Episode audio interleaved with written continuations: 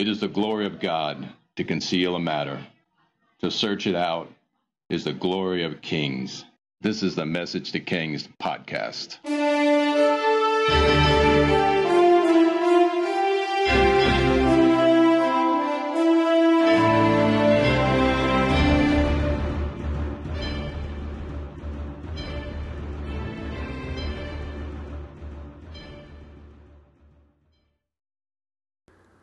Episode 107 Absalom and the Spirit of Rejection. I went into this podcast episode with the thought of titling this podcast episode Absalom and the Spirit of Rebellion because this is how I've always considered Absalom the rebellious son and the symbol of the spirit of rebellion. But this time, which is my fourth or fifth time to read the story of Absalom, I totally got something different because now I see it is the rejection of Absalom's father that drives Absalom to the depths of his sin. So, in this episode, we discuss and take a look at Absalom and the spirit of rejection.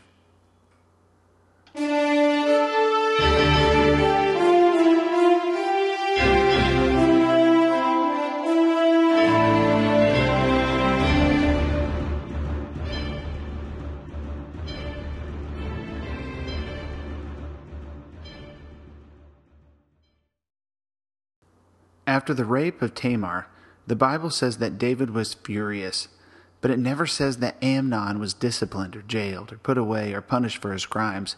It just said his dad was furious, and Absalom refused to speak to him for two full years.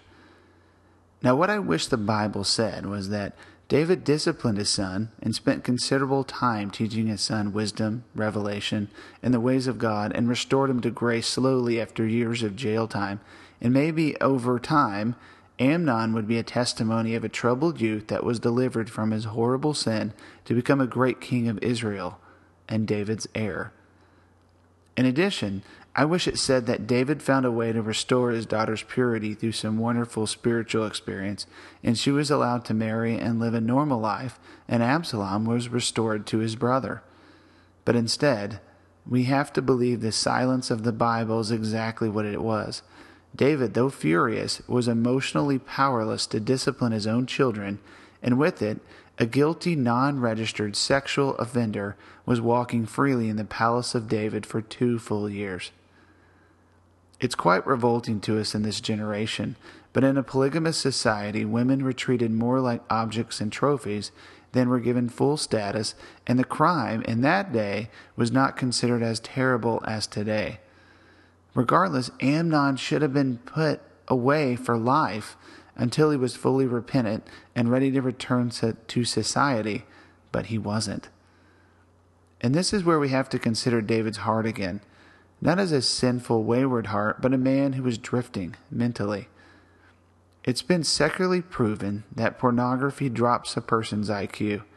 This would apply to other sins. That sin numbs a person and deadens the mind. I spoke with a man the other day who came out of depression. He said it was like he saw only black and white for it during his days of depression.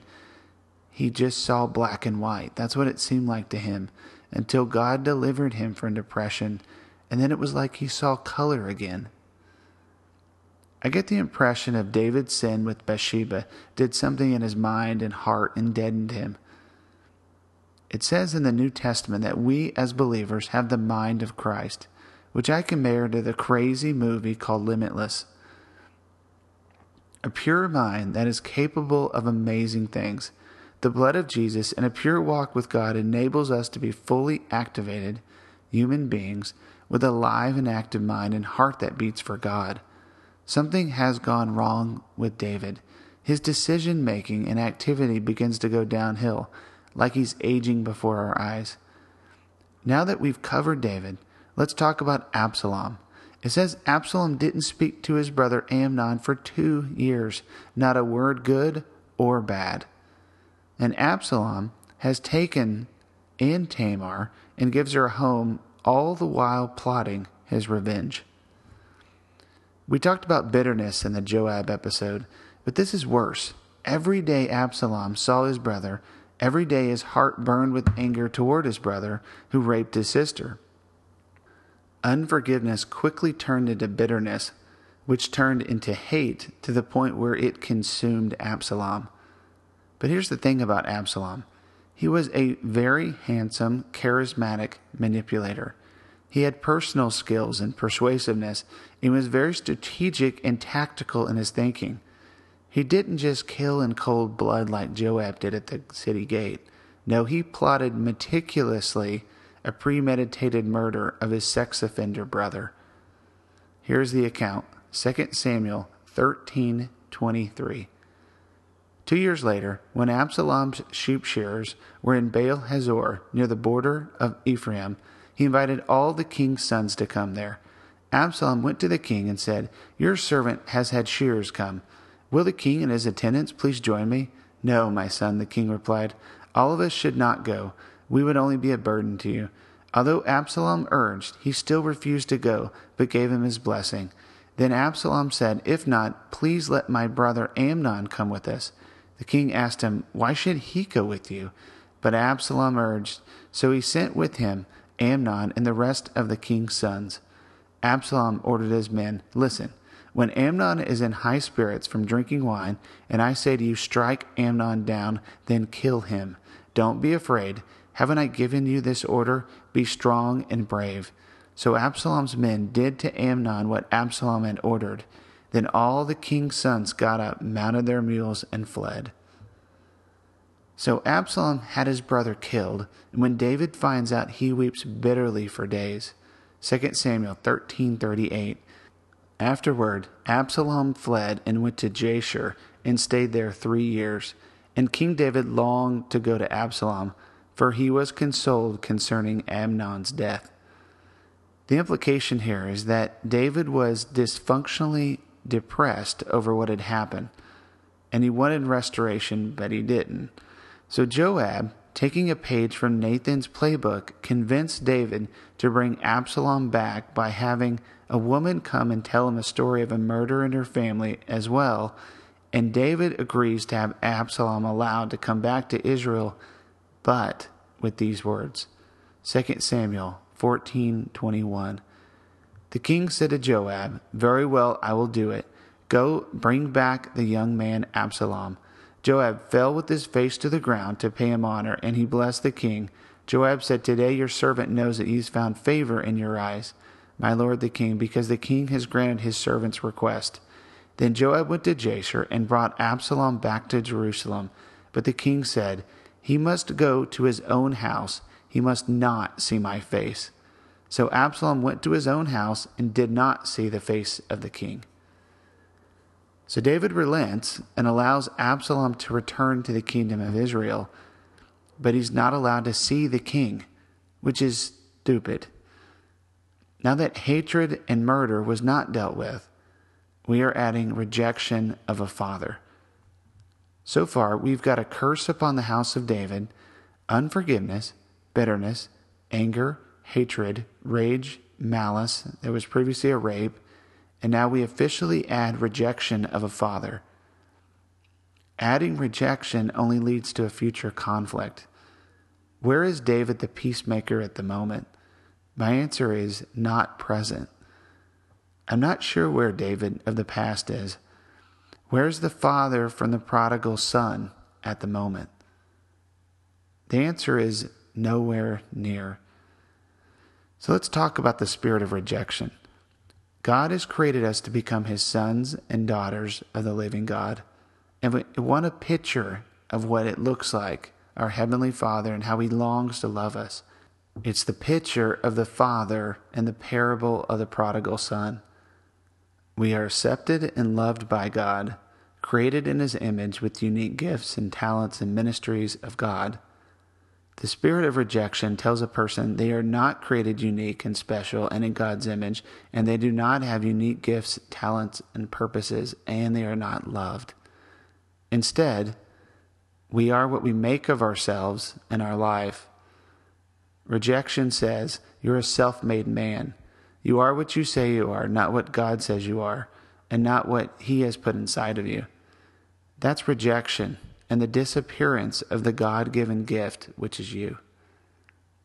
The account continues 2 Samuel 14:25. In all Israel there was not a man so highly praised for his handsome appearance as Absalom. From the top of his head to the sole of his foot there was no blemish in him. Whenever he cut the hair of his head, he used to cut his hair once a year because it was too heavy for him. He would weigh it, and its weight was 200 shekels by the royal standard. Three sons and a daughter were born to Absalom. His daughter's name was Tamar, and she became a beautiful woman. Absalom lived two years in Jerusalem without seeing the king's face. Then Absalom sent for Joab in order to send him to the king, but Joab refused to come to him. So he sent a second time, but he refused to come. Then he said to his servants, Look, Joab's field is next to mine, and he has barley there. Go, set it on fire. So Absalom's servants set the field on fire. Seriously, bad idea, Absalom. How stupid can you be? You don't mess with ruthless Joab because Joab doesn't take things lightly. Later, Joab will personally get his revenge for this action. But at the moment, Joab goes to the King David and convinces him to see his son Absalom. So for two years, Absalom plots to kill Amnon, and he kills him. And for three years, he lived away from Israel, and he was allowed in, but not allowed to see his father for two whole years. Now he gets to see his father. 2 Samuel 14:33. So Joab went to the king and told him this. The king summoned Absalom, and he came in and bowed down with his face to the ground before the king, and the king kissed Absalom. So we get the feel here that there could have been true repentance, but instead the damage was done, for he had to wait five years since his crime to receive his father's forgiveness and love. Absalom was probably so bitter, this brief reconciliation did not bring healing, only suffering. In fact, I get the impression Absalom saw the pathetic state his father was in, and he wanted to claim what he thought was rightfully his, the kingdom. 2 Samuel 15. In the course of time, Absalom provided himself with a chariot and horses and with fifty men to run ahead of him. He would get up early and stand by the side of the road leading to the city gate. Whenever anyone came with a complaint to be placed before the king for a decision, Absalom would call out to him, What town are you from? He would answer, Your servant is from one of the tribes of Israel. Then Absalom would say to him, Look, your claims are valid and proper, but there's no representative of the king to hear you. And Absalom would add, If only I were appointed judge in the land, then everyone who has a complaint or case would come to me, and I would see that they receive justice. So there we are. Absalom stole the hearts of the people, and David was strangely absent. I mean, did David not know what was going on? Did he sleep in and not know his son was up early? Seriously, David just ignored what was going on and we will soon have a full blown rebellion of David's kingdom. And when David could have stopped it, he chose to do nothing. 2 Samuel 15:5. Also, when anyone approached him to bow down before him, Absalom would reach out his hand, take hold of him, and kiss him. Absalom behaved in this way toward all the Israelites who came to the king asking for justice, and so he stole the hearts of the people of Israel. At the end of four years, Absalom said to the king, Let me go to Hebron and fulfill a vow I made to the Lord. And while your servant was living in Geshur and Aram, I made this vow If the Lord takes me back to Jerusalem, I will worship the Lord in Hebron. All right, check this out. This is from listener Brant Frost. Here is something for the deep Bible student. Brant Frost pointed out that 2 Samuel 15:6 stated these words: Absalom behaved in this way and stole the hearts of the people of Israel. But 2 Samuel 15:7 reads at the end of 4 years Absalom came to the king. So it states Absalom behaved in this way and stole the hearts of the people of Israel at the end of 4 years. So the weird thing is that this reference to four years in our NIV and other more current versions of the Bible. But the thing is, the King James Version and the original Hebrew actually reads 40 years. Brant Frost dug into this discrepancy, which is one of those type of discrepancies that atheists and others like to build their cases on that the Bible, through translations over many times in many languages, has many errors. But this is where we like to put a marker and say, study deeper, right here. There must be a hidden truth, and Brant Frost points this out. By examining biblical history, Brant Frost pointed out that the statement of 40 is probably correct versus the four years used in our more current Bible versions. Applying biblical history, we look back in time 40 years and what happened. David stole the hearts of Israel and the people away from Saul when he defeated Goliath. A generation has passed. David has sinned greatly, and unfortunately, the hearts of the people have been stolen away, but this time by a rejection and rebellious son. The acceptance of God the Father over David caused the people's hearts to be stolen away for David, away from Saul, the rejected king. David's rejection of the next generation in the form of Absalom led to the stealing away of the next generation of the kingdom away from David. For by rejection and rebellion, the kingdom will nearly be taken away from David. Thanks, Brant, for emailing this in. We always love getting feedback from the audience and hearing about their Bible studies and the things that they're learning, especially along our timeline of biblical history. The account continues 2 Samuel 15 9. The king said to him, Go in peace, but he went to Hebron. Then Absalom sent secret messengers throughout the tribes of Israel to say, As soon as you hear the sound of trumpets, then say, Absalom is king in Hebron. Two hundred men from Jerusalem had accompanied Absalom. They had been invited as guests and went quite innocently, knowing nothing about the matter. While Absalom was offering sacrifices, he also sent for Ahithophel, the Gilonite, David's counselor, to come from Gilo, his hometown. And so the conspiracy gained great strength, and Absalom's following continued to increase. To conclude this episode of Message to Kings, we've got to speak about the spirit of rejection some more. Rebellion, which is what Absalom is up to, is the original sin of the devil.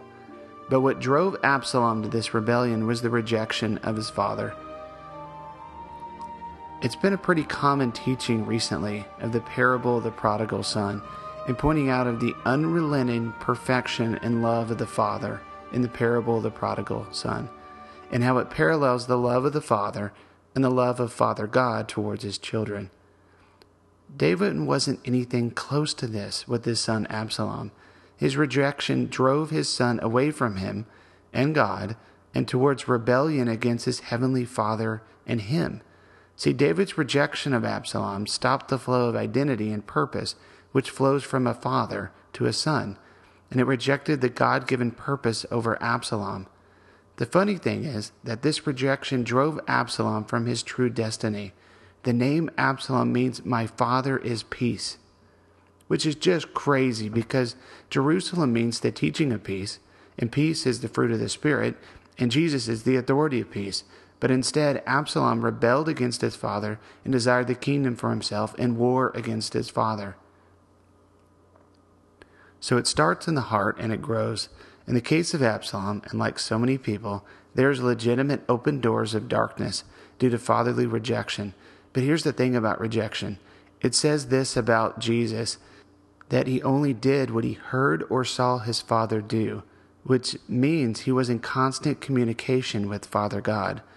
But when Jesus was on the cross, there was one moment when God turned away, and it was when all of the sin of humanity was dumped on Jesus on the cross.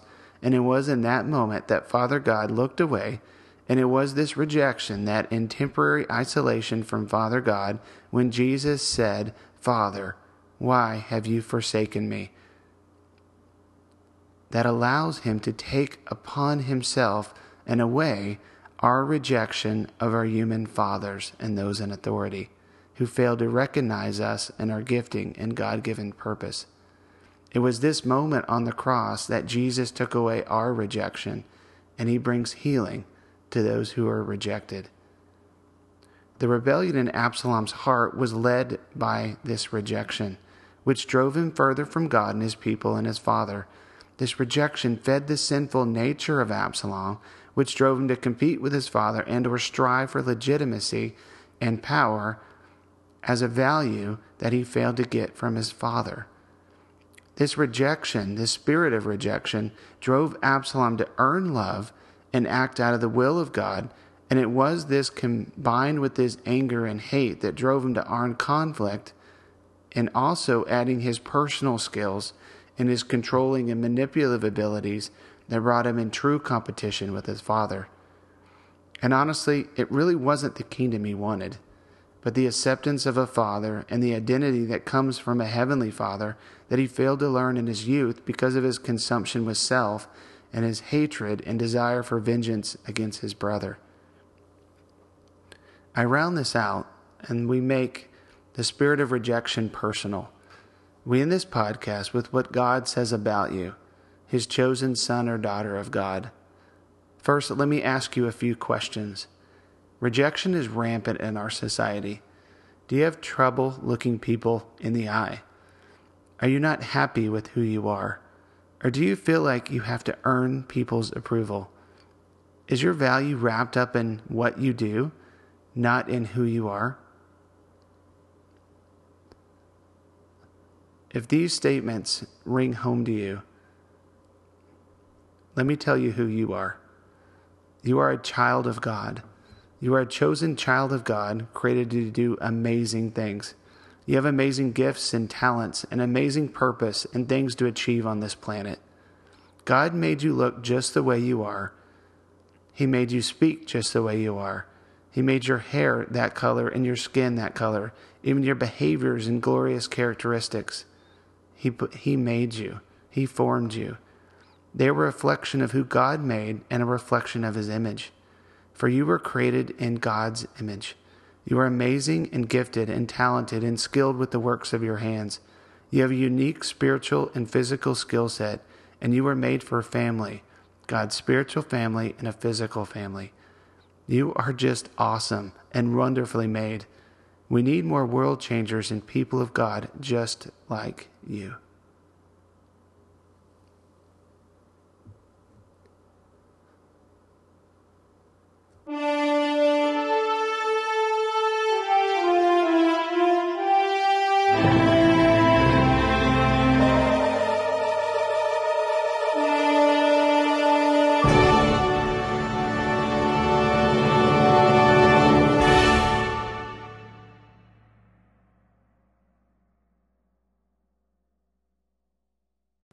Thanks for joining us for this episode of Message to Kings.